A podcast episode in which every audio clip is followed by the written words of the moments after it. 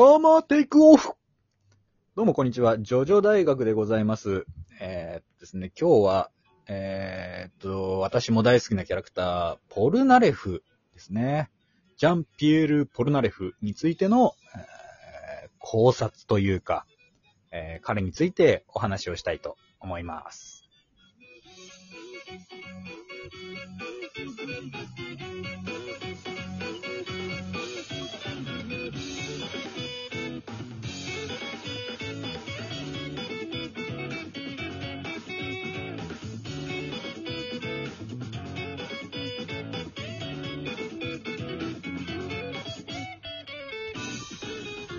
はい、もだちのさん。何最初何？アーマーテイクオフって言ったの？うん。わかんないよ。わかるだわかんないろう。アマ、アマテカって聞こえてる？アマテカマジで？アーマーテイクオフだよ。ね、あのー、ポルナレフの決め台詞ですけれど、そうだっけ？一回か二回ぐらいしか聞いたことない。一回しかないね。あのー、ポルナレフ、えー第3部のですね、まあ、ジョースター以降、まず最初は敵として現れて、えーアブドゥルと一騎打ちをして、まあ、敗北するっていうね。ただ、はい。その時の死に際というか、まあ、負け方が、えーはいかなりこう、男前だったから、えーうんうん。まあ、仲間にね、肉の目を取って、はいえー仲間にしたっていうところなんですけれども、はい、そのポルナレフについて。えーでまあねはい。あの、ポルナレフについてはね、3部以降もさ、4部、5部、6部ってずっと、あの、仲間の中に誰か、ポルナレフポジションって言われるやつが絶対いるから。うんまあね、4部で言ったら奥安的な。うんそうそうそうそうそう。何かっていうと、ちょっとこう、ちょっと気が抜けたキャラというか。うん。3枚目的なね、キャラクターだよね。うん。そあー5部で言ったらミスターみたいな。まあ、そそううだね、こう気持ち、なんていうの？お調子者っていうかね、ムードメーカーみたいな。まあ結構そう、ジョ、ジョ、ジョジョのね、系譜がみんなクールだったりしたもんだから、う。うん、まあその明るさがちょっとあったりとか、ちょっとお茶目というか、ドジというかね、そういう、そまあほんとムードメーカーですよ。ムードメーカーだね。うんそう、そのポルナレフなんだけど、まあ彼のね、生い立ち、えーについてじゃあまず触れると、うあのー彼はね、訳あって10年ほどスタンドの修行をしてるんですよ。うんうん。そう。で、えーそれと、うんまあ、時期が被ってるんだよね。謎なんですけど、どうやら妹が、えーはいハングドマンっていうね、えーと、まあ、キャラクターというか、まあ、の、おいその後々出てくる、まあ、人にこう殺されちゃうと。はい。えっ、と、エンヤバーンの息子、なんだっけ？ガイルか、ジェイ・ガイル。J ガイルだね。うん、ジェイ・ガイルにやら殺されちゃって、まあ、その仇討ちをしたいっていう一心で、うんまあ、行動してるキャラクターです。はいただ。その10年間の修行が何のためだったのかは、あの、どうやらその、妹さんがね、やられちゃってからっていうのと、まあ、時系列がその、まあ、ずれるんで、本当にななんでじゃあ、えー修行してたのっていうのは、まあ、語られずじまいなんですけどね。はい。うん。あ、そうなんだ。そうなんですよ。まあ、そういう、うーまあ、生い立ちというか、まあ、キャラクターで。ね、ずっとこう、右腕、両手が右腕の男を探してるんだよね。はいはい。はい、まあ、くしくもそれがね、あの、ディオの部下の別の男がそうだったって言うんだけれども、うん。あ、の、ポルナレフって、あの、能力が、えーシルバーチャリオッツ、まあ、見た目が超かっこいい、甲冑を着て、まあ、うん。レイピアみたいなのを持ってるんだけど、まあその、はい。月をね、するような、えー見た目だけど切ることもできるっていうね、うんうん、まあちょっとまあ不思議なスタンドなんですけれど、もうそれだけ、まあね、剣で攻撃するだけのスタンド。うん。なんだけど、あ、まあ、いその剣を飛ばしたりとか、まあ、甲冑を外したりもできるっていう、まあ、だからちょっと特殊なんだよね。うんうん。ななんだったらその甲冑へのダメージは本体に返ってこないんだろうなとか。はいはいはい。うんただ、まあ、能力としてはそれぐらい。うんうん。いやよよく言われるのは暗殺向きだよねって言うんだよね。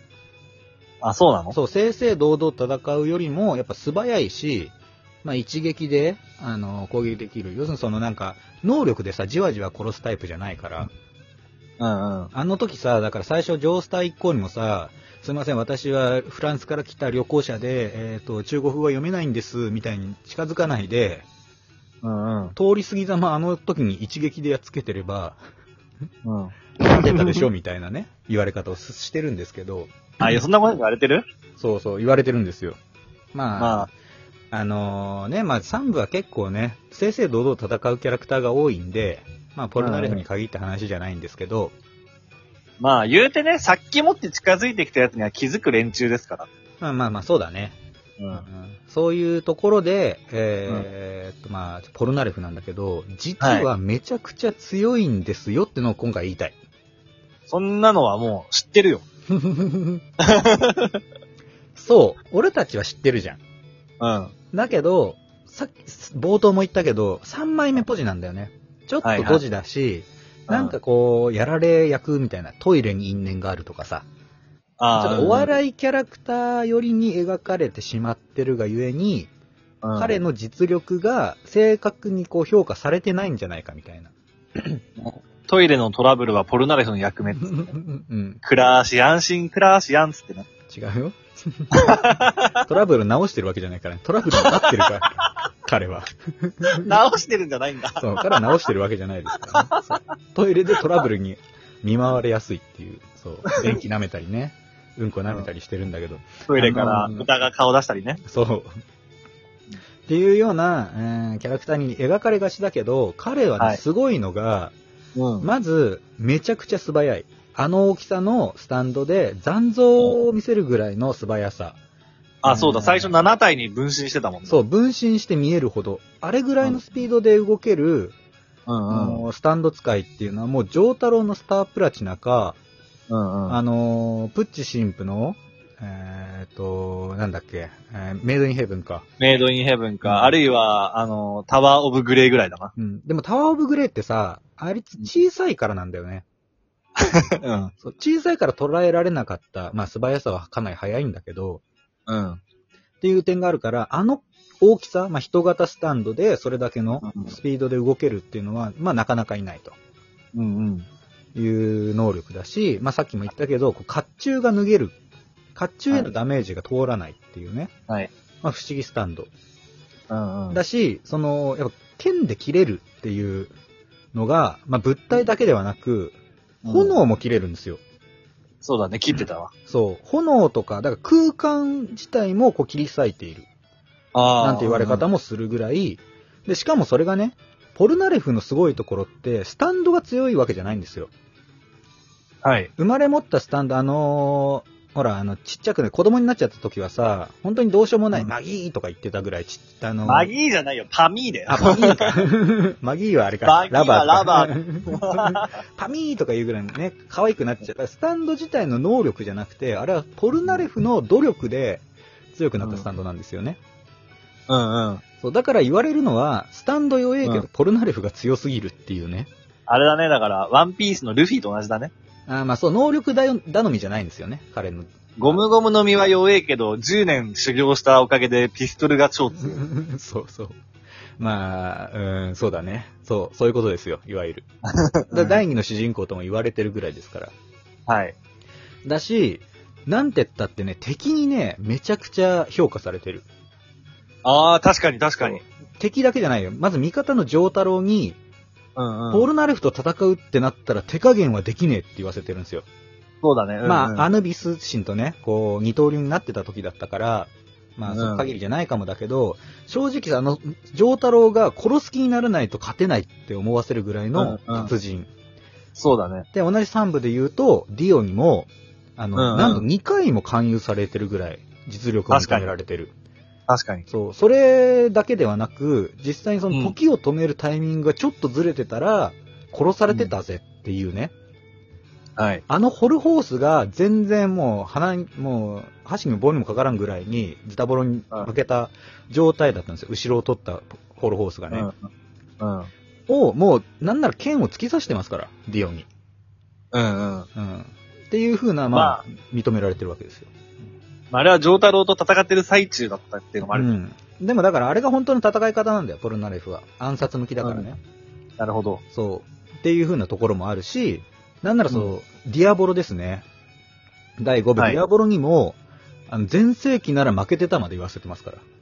まあ、そういったわかんないだから、うんあの、しかもそのディアボロの秘密を見破り、なんならその対策まで講じてね、で、確かに。状況はもう車椅子ですよ。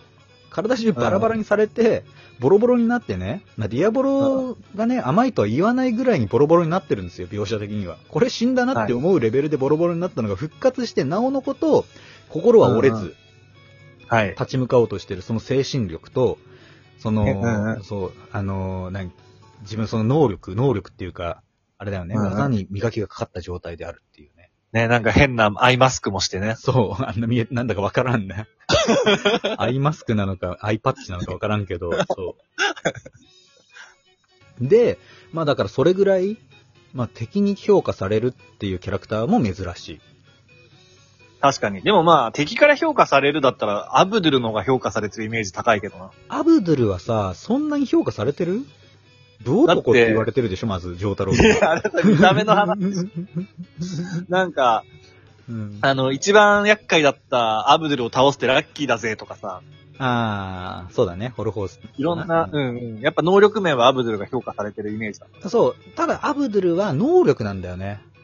うん。そう、結局さ。あの、うんマジシャンズレッドがこぶっ壊れ性能だっていうのがあるから。ポルナレフは敵からアホのポルナレフとか言われてたよ。そう。そう、確かにそうだな。でも本当に分かってる人は、ボスとかね、強者には分かる強さがはいはいポルナレフにはあったんですっていう。まあ今回はそういう話ですね。はい。はい。というところでした。まあ本当はね、いろいろまだ話したいことあるんだけど、またそれは次回ということです。ではまた、アリーベデルチ。ブラー